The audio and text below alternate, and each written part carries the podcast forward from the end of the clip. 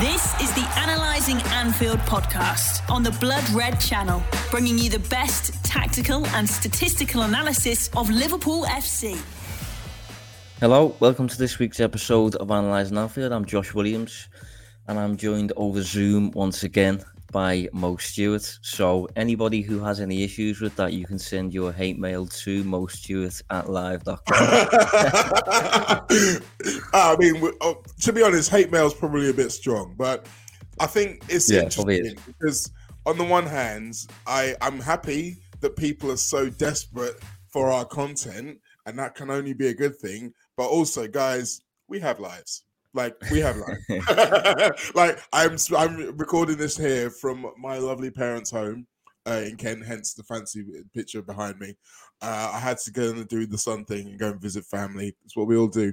But I'm here ready to talk Liverpool. yeah, I mean, I thought these days were over. We've got to be honest. It's a shame that I'm back in front of a screen again, but needs must. Um, and to be fair, I owe you one to considering I um I just done, did a runner last week, really, didn't I? I did say that we were going to appear on the pod, and I completely forgot that I was going to Amsterdam. So uh, we didn't actually appear on the podcast last week. So this is um, making up two weeks in advance um, with a Zoom podcast. So Look, apologies I mean, for that. It's all right. People, I, I I was on the pod last week, so if you didn't catch me with Dave Comerford talking about Trent last week, go out there. It's out there. So, I mean, we we have some kind of content to hold on to. But yeah, Liverpool have been busy in our absence, and it's almost like they blessed us with that last performance. Otherwise, the show, the tenor of the show, could have been very different. Yeah, well, we do have uh, an international break at the minute. Um, the 48th international break of the season so far. So it gives us a bit of a a bit of a time to take stock, which is always nice. Uh, we can talk about Brentford, a few other talking points around certain players, certain transfer links as well. So plenty to get through. Um, but if we if we just touch on Brentford, uh, not we won't stay on it particularly long, but if we just touch on it, I thought it would be a bit trickier. To be honest, the XG suggests it was trickier. Yeah. But in terms of the scoreline, mate, it's just a really comfortable 3 0 win. Yeah, it's funny because in the week leading up to it, every people kept asking me, "Oh, do you think we'll win?" And my normal instinct when Liverpool play at home is to say, "Yes, Liverpool will win." But every time someone asked me that question, I kind of paused because it was like, I know how good Brentford can be, and I've watched them play at Anfield a few times and go away feeling kind of unlucky, and the scoreline didn't really reflect what happened in the game. And they're probably saying the same again after this one, but it was a weird game because I think first half you could see both teams had their game plan. Ours wasn't really working. We weren't quite clicking. The balls weren't quite going to the right man. There was a couple of times where um, someone made a run one way and the ball went the other way, and it all looks a bit disjointed. But we stuck with it, kept patient. The chances kept coming, and then we finally started to take away. And that was my main takeaway from the game. That element of when we're at home, in particular, we still have that aura to be able to say, look, even when it's not going perfectly, we can still get the job done. Yeah, strange game to analyse. Um, looking at the numbers attached to the performance, it doesn't look like a deserved win. And to, to be fair, to, so far this season, we've deserved a lot of our wins, really. But this this one was, um, in terms of the XG, 1.7 for Liverpool and 1.6 for Brentford. So both teams creating decent chances there, really. Um, similar value chances. Liverpool posted 17 shots, Brentford posted 16. Um, Liverpool dominated the ball, but it was only 59%, uh, which is a little bit less than usual. So it, it is weird because it felt relatively relatively comfortable during the game. I think there was a Yeah. bit of unease before we got the first goal, first breakthrough. Um, but generally, I felt pretty safe watching it. Um, and it's weird. The, the weird thing about this, and what one of the things we would have touched on last week, would have been when we played New- Luton. Um, that felt like a terrible performance. That game, it felt like nothing stuck. It felt like we were all over the place, well below par, and things like that. But if you check the numbers after the game for that performance in terms of the chances that we created, we created about three xg, and what we give away was less than one.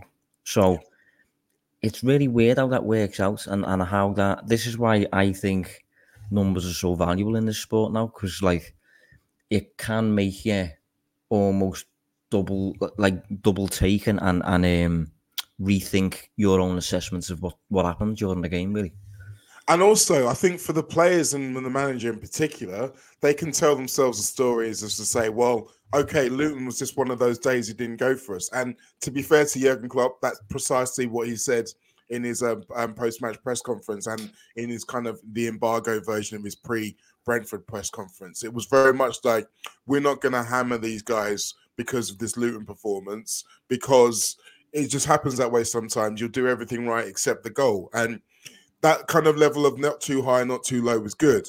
In contrast to the Toulouse performance, which it was more about the application, the intensity, the defensive dog work, the duels, that wasn't there. And that's the kind of thing that's a non negotiable for this manager and should be for every manager. So I think in terms of how good we were, there are different criteria you can look at for what is important. And yeah, I think when you look at the the Brentford game, I think the thing for me with the Brentford chances is that there was never a concerted period of Brentford pressure. They had the one really early on, um, I think it was a set piece one where uh, the ball just kind of went past the post and someone stretched out and couldn't quite stretch to it. that was probably actually uh, XG wise quite a high value chance, but it kind of it came and went. And we didn't really see it. Then there's obviously the Bryan Mbeumo where he's through and Alisson makes a fantastic save. And then there's a couple more towards the end of the game where where they have a few corners, uh, by which point where it's already 3 0 and obviously that context matters as well as to when yeah. these chances are happening. So I think in terms of the overall element of control we had in the game, it's always our bugbear control. I think we were able to have it for a lot of the period of time in this game, and it was that control that allowed us the time and patience to get it right. Um, obviously, in some individual performances as well, I feel it would be very churlish of us not to mention Kostas Tsimikas simply because he basically had he went from having one of his worst games to having his best game in the space of like three days, and I think that takes a, it takes a lot of fortitude uh, inside, but it also kind of shows why he could be so frustrated at times because it's like that player's there. Can we not see him a little bit more? Yeah, it feels a bit like he's um, maybe a kind of confidence player potentially. Um, maybe he needs that kind of boost again that he got from maybe joining Liverpool at the very start or something like that. Um, but yeah, I think he does deserve a shout because obviously, technically in FPL terms, and this this matters because he's in my team. um, he did register two assists and a clean sheet. Um, we haven't actually done a um, an update for that so far this season. I would do it right now if I had my phone in my hand, but it's over there on charge. Nah, but, no, we're, we're, all good. We, we, we, don't need to get there. Which is code for saying my team has been doing terribly. Um, yeah, yeah. I think with Kostas, I think what it is as well, I believe that there was a conversation had between him and Klopp after Toulouse because he got hooked at halftime in that game. And it wasn't just the fact that he uh, played, made a mistake for the first goal. It was that the mistake he made for the first goal was identical to the mistake he made for the goal that Leicester scored at home in the League Cup. Literally, if you put the two of them next to each other, it's exactly the same thing.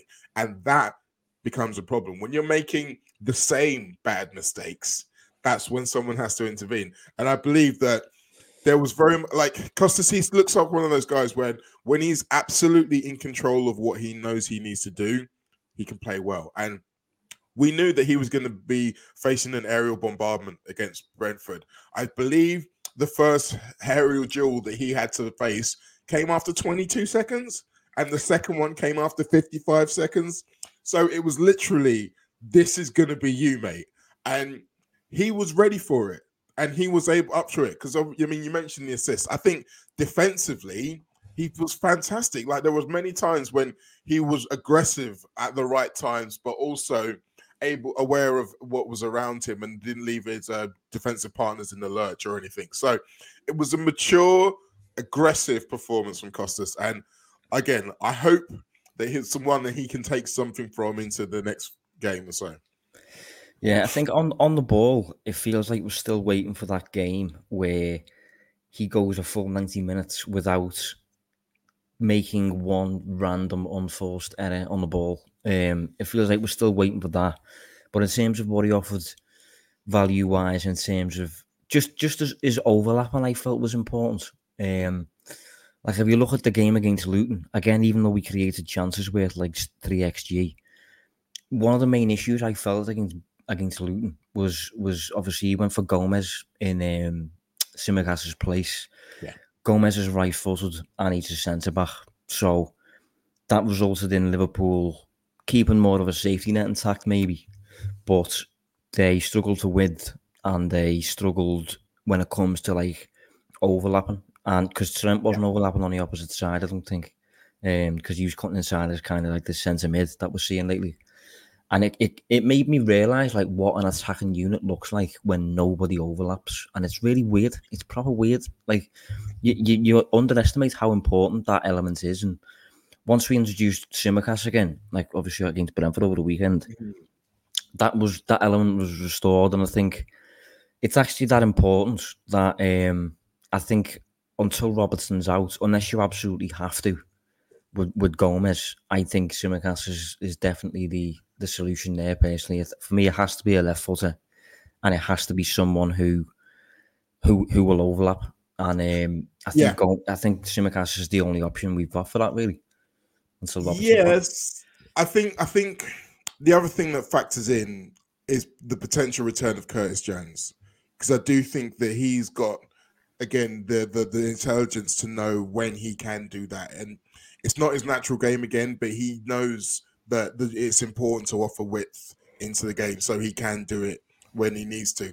I think the thing with Joe is that he's very aware of what he can and can't do. So even if you like I say, if you just look at the the range of um, stats between Joe at Luton uh, and and Kostas uh, against Brentford, so he, um, Kostas made ten crosses, three of which were accurate. Joe made one. Uh, but my, meanwhile, Joe um, only misplaced four of his passes, uh, 91%. Kostas was at 85%. But Kostas made three key passes to Joe's one. Um, and again, it just shows, um, yeah, Joe lost possession nine times, Kostas 20. But again, a lot of those are in terms of taking risks and being in advanced positions.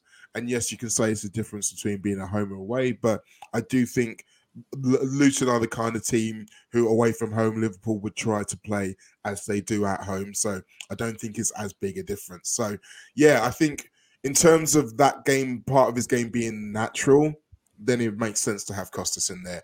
When you're playing a team of well, the fact that the next game is away at City does complicate things somewhat because it's like, well, that might be one of those where you have to, or maybe be looking to curb the attacking instincts. But we'll have to wait and see. Analyzing Anfield on the Blood Red Channel. Yeah, in terms of other other individuals um, who are kind of trending for the season, really, but um, shined in particular against Brentford. Virgil van Dijk. Um, it's nice to see him back. Welcome to the party, Virgil. yeah, it really is. Um, it's funny as well because I was sitting in the upper main for the Brentford game, so it's very much the coach's position. So you can literally see the teams move together as a unit, and yeah, so you get a real, real sense of uh, how the team are being managed, and he was managing a lot of what was going on in, in front of him. And also, it's a great view for those big booming crossfield passes to Mo Salah which are back, by the way. Like that's one of the things that we probably didn't see a lot of last season and is now back with a vengeance. And when he's doing that, that tells you that he's confident in himself and in his body in a way that maybe I, I, I still think that was his biggest problem last year. He wasn't confident in himself to be able to do the Virgil things that he knows that he needs to do. And now that confidence is back and not only is the confidence from him back, the fear is back in opponents, and I think that's as much a part of it as anything else. He does look good. You can't deny it. Um, he looks back to himself. Really, he looks like he's just governing what are supposed to be tricky defensive situations. He looks like he's just kind of handling them, taking care of them with ease. Um, right place to be at all times. He seems to be there. We know how good he is in the air. Um, in terms of his crossfield diagonals as well. Obviously, the one in particular against um, Brentford that was just absolutely on the money, like pinpoint, and the, the trajectory of it as well. It Mm. like it, it went straight in a straight line, and there was no loft. It was just like gliding across the sky almost, really, um, right in Salah's path. And I think Salah actually killed it a little bit by his the way in which he tried to set up Darwin. Then he he, he kind of um, know, it was like a weird volley kind of thing Yeah, that, he, yeah. that he tried to, but he didn't really need to do that. He kind of misjudged the flight. But in terms of Van Dijk just looking good, it, it obviously bodes well for Liverpool to have the best centre back in the world, who is still the best centre back in the world for me. Um, just kind of back on form. And I tweeted during the game, or might have been after the game, that I think some of it is definitely just kind of confidence coming back.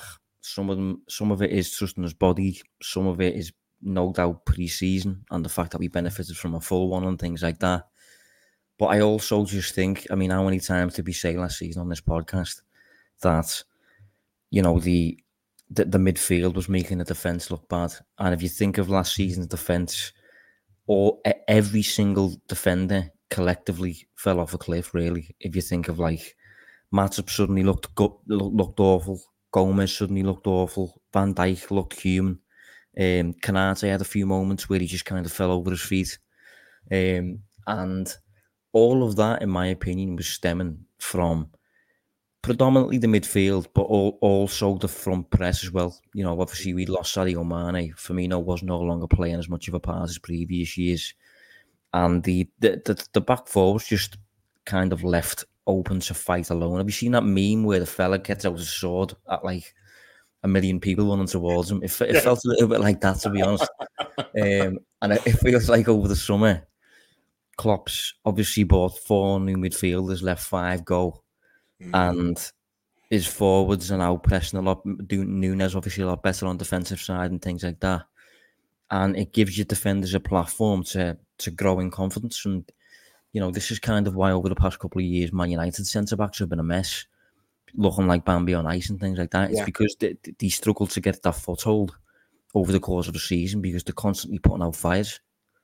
And the the other big thing that we have that they don't is defenders who are comfortable playing high line, which allows you to squeeze the space, which Man United absolutely do not have. But Yeah. you're right. I do I do think it's all a part of the system. So I mentioned the uh, Bryan Mbeumo chance where he was through, clean through and Alisson made a great save. That was happening twice a game last season. I honestly can't think of another time it's happened so far this season where someone has been that clean through on goal. And that is the midfield. That is the fact that we are winning the ball further up the pitch.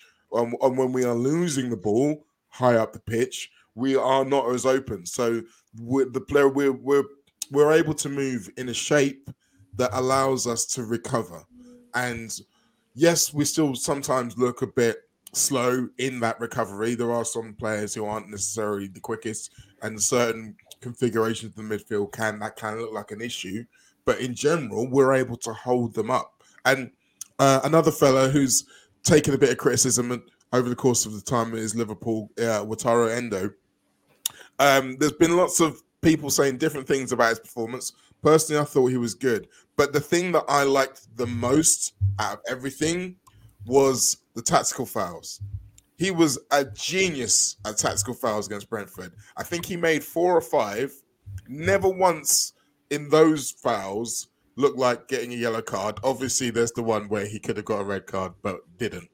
But the little fouls all around the halfway line, all actually stopping counterattacks, but not really looking like they were stopping counterattacks. And I think that is as much a part of his game as having high duel numbers. And some people have looked at his numbers for duels and said, well, he's in a lot of them, but he's not winning a lot of them. And there's winning and losing. So duels, in my opinion. So there's winning duels where you get in there, you get the ball, and you come away with the ball. And then there's another one where you stop them from doing what they want to do. You stop the man from running through you. So you may not win the ball, but he's got to pass it or he's got to go back towards his own goal. And that allows everybody else time to get into position. It's that part. It's the delaying of the counter attacks in whatever way, shape, or form is the real key role in that. Uh, it's a real, real key part of that role. And I think against Brentford, he showed that he can do it. Yeah, that's an interesting take actually, because that that obviously kind of suggests that his his fouls were intentional in in your in your belief. Yes, some of the like there was a couple I can think of that absolutely were, and it was like he went into it knowing that if I win the ball, great, but if I don't win the ball, this guy's not getting past me, and I yeah. think that's the mentality you have to have as a six. And some of the things we struggle with McAllister is when he's making those tactical fouls, he makes it dead obvious. Like he'll literally be like holding onto a guy's shirt as he's running yeah. past him. Like, Come on, man, you're not going to yeah. get away with those. Whereas that, I know definitely true. Yeah. I don't know if it's he's just a little bit more a little bit more now from doing it for a few more years in that position or what. But what I saw against Brentford, if that can continue, then yeah, he's going to be a real asset. Yeah, to be honest, I feel like there's th- thinking about it now. I feel like there's maybe something in the fact that McAllister missed out on that day due to an accumulation of yellows and Endo committed more fouls than anybody on the pitch, but didn't even get a single yellow, which I think is interesting because he's probably probably doing it as you say under the radar. But if you look at the season so far, um, of all the players who've played at least two full matches, um, Endo is third in the league for fouls per ninety. Now, usually, um, you would kind of put that down to like you know he's he's off the pace or whatever. But it, it, it's definitely an interesting take to suggest that he kind of knows what he's doing, and I wouldn't put it past him considering he's like, you know, he's a, he's a veteran, he's a, he's a captain, yeah. um, he's accustomed to playing in like uh, transition game kind of dynamics. Considering he's you know spent mo- most of his career in the Bundesliga and stuff, so um, that's definitely one to consider. Yeah, interesting shout, like. Yeah, and I mean there are some elements where he is still figuring it out, and I mean, I'm not saying that every single one of them was on purpose. There maybe been times when he looked, he tried to get it and didn't. But again, it's about if you can't get the ball, then don't let the ball and man go past you. And I think there are times when he's still kind of getting used to knowing which part, where where's his space to mark and how to mark his space and who to kind of shepherd him towards and stuff like that. But his overall defensive six instincts will see him through. And again, it's almost like to the opposite of McAllister, who is missing those six instincts, but has the kind of the skills, uh, the skill set, the passing, the tackling, the interception ability. Because obviously, numbers wise, McAllister is doing the six job as good, if not better, than the two uh, 100 million pound fellas who moved in Caicedo and Declan Rice. So I think if you've got between the two of them, uh, everything you need in the six. So maybe they could just, you know, help each other out a little bit learn off each other, and then we'll have two very good ones. Yeah, well, Liverpool's decision, you know, at the time to um, to basically stick with what they've got and, and kind of sign essentially three number eights and a six who is 30 and has never really played and never played in Europe at the time. So it was quite a risk, but I think the way in which Liverpool I've navigated the season so far. Obviously, we're one point behind Manchester City, despite everyone thinking that we don't have a six. Um, so we're certainly doing it differently. Um, one player, and another player we can touch on, I think, before we kind of move towards that kind of state of play, is Cody Gakpo. I think um, he started the game. Obviously, a few injuries. Uh, I think Gravenberch was out, Jones was out, McAllister was suspended. So kind of needs must. Um, I think he played all okay, played 82 minutes. Mm. Um, but there's a book coming, and I think it's it's kind of like I, I said this week on Redmen TV, and maybe it's quite harsh, right? But when, when we're talking about versatile players, if you think about what a versatile player is, a versatile player is someone who you should be able to play technically anywhere, and he delivers a seven out of ten mm. like a Gerrard or like a Milner or somebody like that. That's what versatility is. the weird thing about Gakpo, and I do think he's versatile, by the way, the weird thing about Gakpo is he's currently kind of painting the picture where he plays almost like no matter where you play him, he he doesn't shine. he kind of, do you see what I mean? It's yeah. I, I I get what you mean, and that technically looking at his performances is true. I mean, I I predicted, suspect slash suspected that he would play in midfield in this game as well. Obviously, there was a chance of Harvey Elliott, but I feel like knowing the way that Brentford were going to play, his size uh, yeah. was actually going to get him in the team above everything. And the thing that I always said about Gakpo, I, I think is still the case in as much as he's still being asked to do this, that, and the other. Like we thought that his he thought his role was going to be Firmino. Like there was a long period where it looked like we were grooming him to do that. That was going to be your role. You're going to be the number nine, the false nine, and we're going to have Diaz and Salah and Jota and Nunez, who was playing wide left at that point. We're all going to be coming in, and then that, and then Nunez got his act together. He became the number nine. And so then he had to do something else. And then earlier on in the season, when we were still a little bit unsure about our midfield stocks, he was playing there. He was doing the job there he wasn't the first choice there. He was one who could, not should, play there. And I don't think we've ever given him the real tools to do what he's supposed to do. Like again, I think he's played half, um, maybe forty-five minutes, and as a left winger this season in two substitute appearances. Like, I understand that if you're watching the game, and particularly there was moments in the Brentford game in the first half where he was literally standing watching play. He might as well have been watching it alongside me. Like he didn't know what he was supposed to do. He didn't know how and where he could affect the game. But then there were moments where he, you, you could see him in midfield. The plan it was for him to pick up the ball and drive towards it, draw defenders towards him, and then move the ball off into space for other players. Like that's the benefit of having him in, in midfield but I think I only saw him do that one or two times. And I feel for him. Like, yes, he's 24, so that's meant to be old in football years, and he has been playing football for a long time.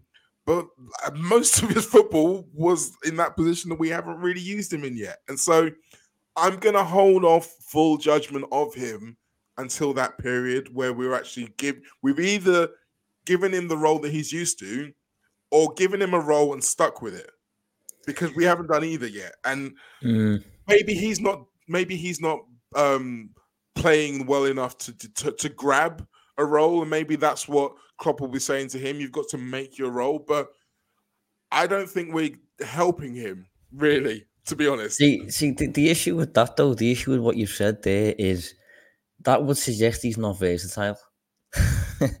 he, I think I, I think he might have been signed as a player who almost didn't really have a fixed spot, and I think he's been signed as like a um, Swiss Army knife, if you like, where he can literally play wherever we need him to a decent level, um, and not really be too too too limited.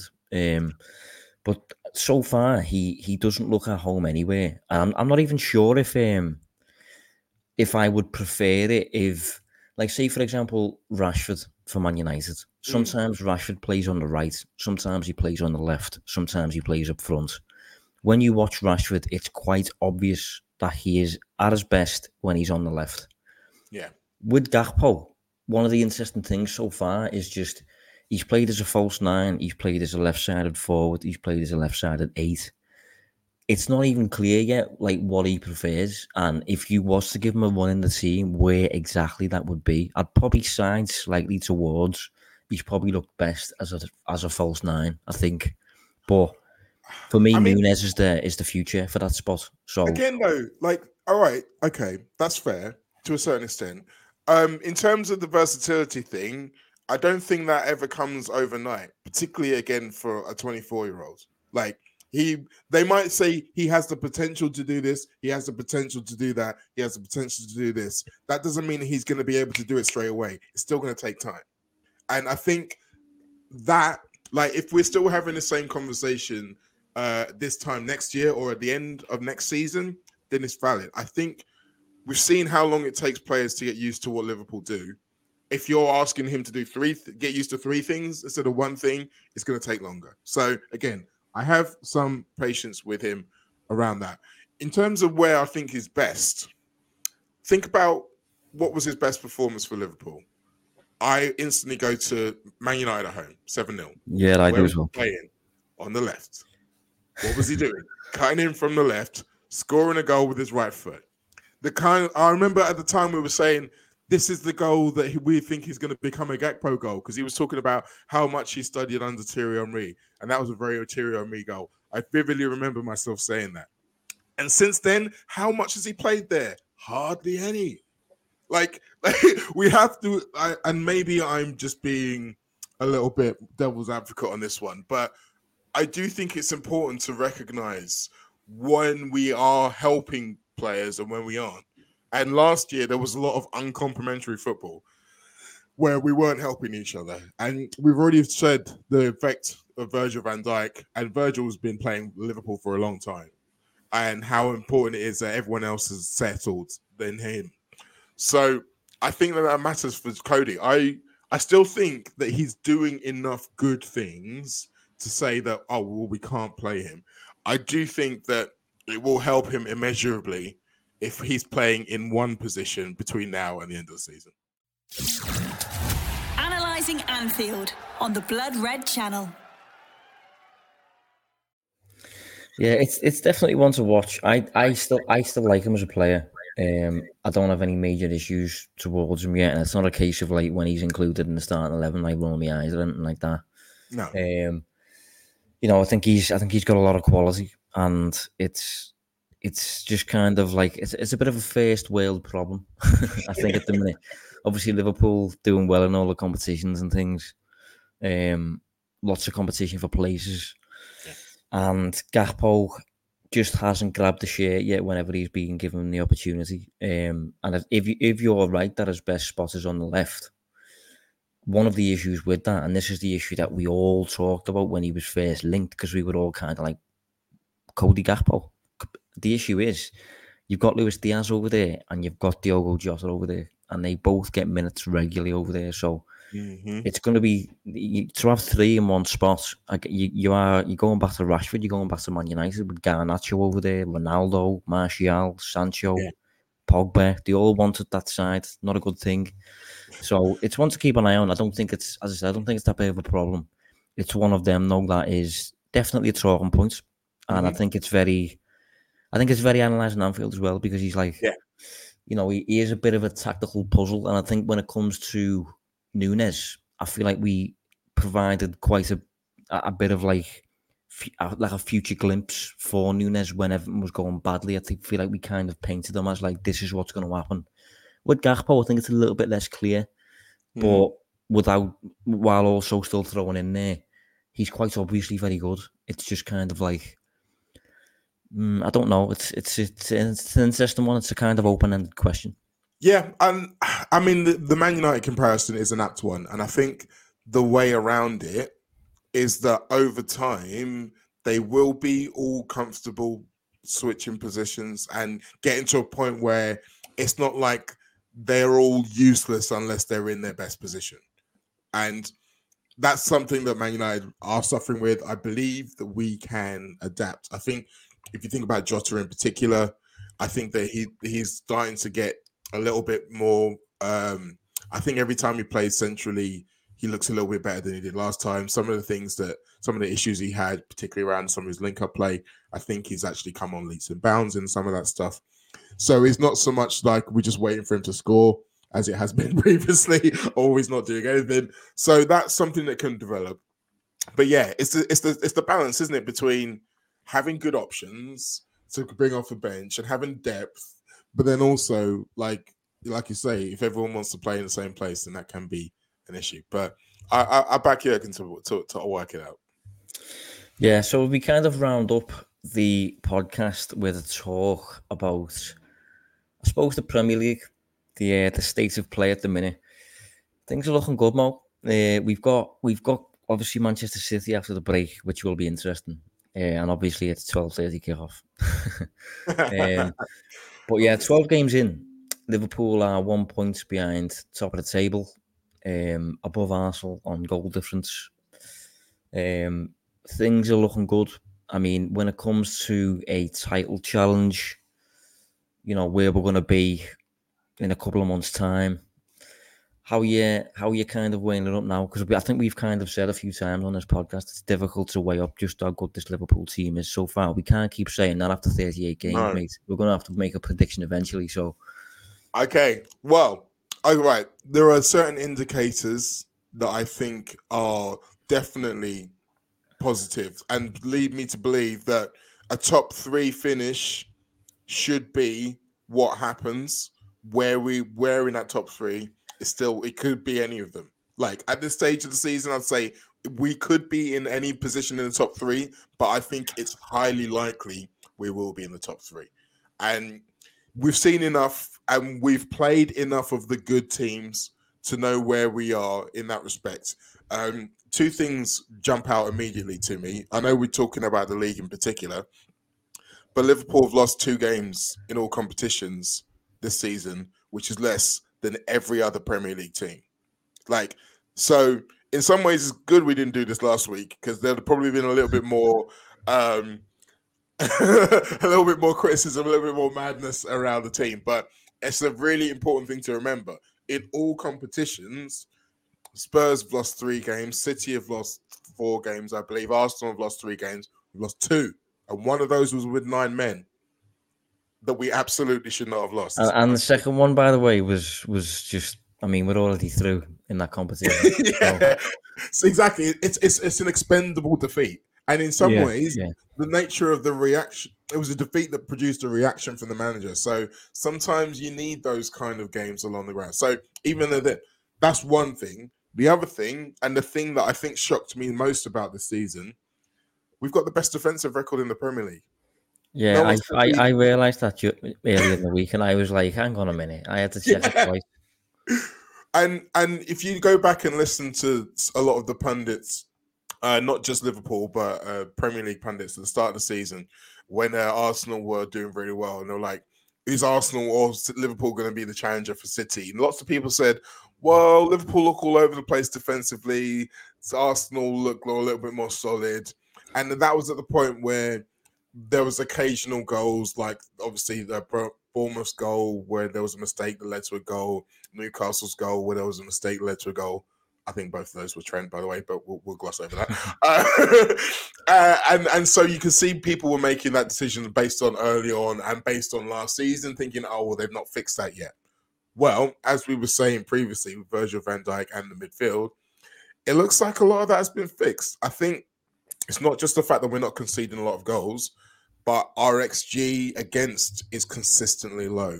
We are stopping opponents getting into position a lot more. And that hopefully is sustainable because the other thing about that, we've got the best defensive record in the league, and yet we have chopped and changed our defense more than any other time I can think of. Like literally, I don't remember the last time we played the back four two games in a row. So the fact is that we're not relying, apart from obviously Van Dijk and Alisson, we're not relying on individuals to bail us out time and time again. As a unit, we look more um, secure, and we've already talked about the rich embarrassment of riches up front. Put those two together, that's the title challenge. Yeah, it's interesting. I, I think um, I think there's a very definite top three for me. I, will be amazed if the top three isn't City, Liverpool, Arsenal in some order. Um, th- they are the only teams for me that can win the title this season, and I think Liverpool have the best attack of the three. Um, I think Liverpool have the worst defense of the three, but it's nowhere near like the worst defense, as in like you know a, a massive problem or a massive limitation. Mm. Liverpool's defense is not as bad as people suggest it is. Uh, if you look at the numbers again, it's it's it's it is similar. You've kind of got the, ta- the, the top three separate a little bit. Then you've kind of got a two of Chelsea and Newcastle. Then kind of Villa in like a weird place on their own, and then almost the rest a little bit. That's kind of the that, that's not how the table looks, but that's how it looks in terms of you know, underlying numbers and stuff like that. And the bottom three is obviously just kind of Sheffield United, Burnley, and Luton. They're probably going to go down. Um, but yeah, title wise, I, I, am growing in confidence every week that Liverpool, I've, I've, I've kind of got the makeup to do it again. If, if you think of what we had when we won the league, mm-hmm. you know, we did have, we had Alisson Becker in goal, who was a massive, massive difference maker and will just win points on his own. We had the best centre half in defence, and we've still got that with, with, Virgil van Dijk, who looked back on form again. And we had a real, you know, really threatening, multifaceted attack that, that, that could score goals in kind of any game. And alongside that, we also had like set pieces and things like that. We've obviously got that. And then all the little nice dynamics around that in terms of just Trent Alexander Arnold being in the team. The midfield is fresh and revitalised again. We've arguably we got more goals in midfield than we did a few years back. So I think, you know, I've said a few times on this podcast over the years, for me, you are as you, are only as good as your players for the most part. I think Klopp is a bit special in the sense that he kind of also adds to that dynamic, but like a Guardiola does. But even if it was just kind of players up against each other with no managers involved, I think Liverpool probably have the top three, a top three first eleven in the league. Uh, yeah. So I think Liverpool are definitely going to finish in the top three this season. But in terms of a title charge, I actually think it's it's doable as well. Yeah, but it, it's just more to do with whether City almost start to make it unfair, which they do have the the, the power to do. And and mm. Guardiola, we know, is just kind of almost guaranteed on his own to just guarantee around ninety points. Um, which is a bit annoying, but it could be a, a really exciting title race, really, compared to previous yeah. years. And also, uh, in the, I know that this seems a little bit churlish and maybe a little bit long sighted, but I like the fact that we're playing City away before we're playing them at home because that means that yeah. we can draw away and it's still a very good result because we can then make up the points against them in the home game if we've already had the home game, uh, I mean, I think of the last time we were going for the title, 21 22, when it was around April, I believe, the away game. And it was very much like we needed to beat them to get that advantage. And it's a difficult thing knowing you have to win at the Etihad as opposed to knowing that you can be happy with a draw. It's a very different mindset. And it's just those two or three or four percent of extra having to go for it, having to take a risk, which can end up being a defeat. And I think if we've got enough space after this game to kind of wear whatever result, I mean, I think that even if we lost it, we wouldn't be out of contention for the title. But any points we can get are good, knowing that we've got the Anfield game in our back pocket later in the season. Yeah, to be honest, that feels like it hasn't been the case for a few years now. Um, I think the last time that happened, off the top of my head, it might have been when Coutinho scored to win it. I'm, I'm probably wrong in saying that, but it does feel like every season that kind of decisive title deciding game is at the Etihad uh, yeah. rather than Anfield. So, yeah, I agree. Especially if you look at Liverpool's level this season at Anfield, we, we do look kind of untouchable, even to the extent where Brentford delivered a decent performance under you know under the surface, and they end up beating get, getting beat three 0 So um, that's definitely one to watch as well. Yeah, but I'm I'm sure that like I'm, I'm trying to double check it now, but I'm pretty sure that Liverpool, as of right now, are on course for about I think it was about 85, 86 points at their mm-hmm. current pace. Um, and and you've got to throw in there as well. That's including so many red red cards in in, in a few of these games, and we've had games where, I mean, we were literally inches away from getting it. Like if you think of Gravenberch against Brighton, yeah. If you think of the Luton game where we generate three xG and, and score once in the last kick of the game, and it feels like we're ironing out loads and loads of things. It feels like we're nowhere near optimal yet. Nope. Um, not peaking yet or anything like that. So there could be a 90 point season in there, and any team that delivers a 90 point season challenges for the title. So things are looking up, things are looking better than last season, safe to say.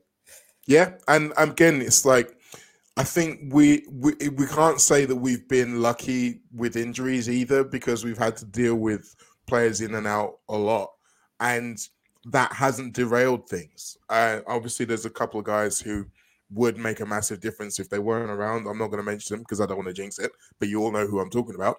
Um, but the fact is, is that we are able to put out a different 11 and still be the same team. And I think that's such an underrated element of sustaining good play over the course of a season. And yeah. I think that's what we can do. Yeah, I agree with you, mate. Um, but we'll kind of round up there. I think um, next week we will be back again. I can promise yes. you that one. I will be anyway. I don't know about you, Mo. no, no, no. This is this is this is the last of my gallivanting, if you can even call it that. Yeah, hopefully we'll be back in person as well. Um, but yeah, thanks for tuning in. Uh, thanks for joining us, Mo. No problem. Always good. Always a good time. and uh, we will be back next week. So see you then. You've been listening to the Analyzing Anfield podcast on the Blood Red channel.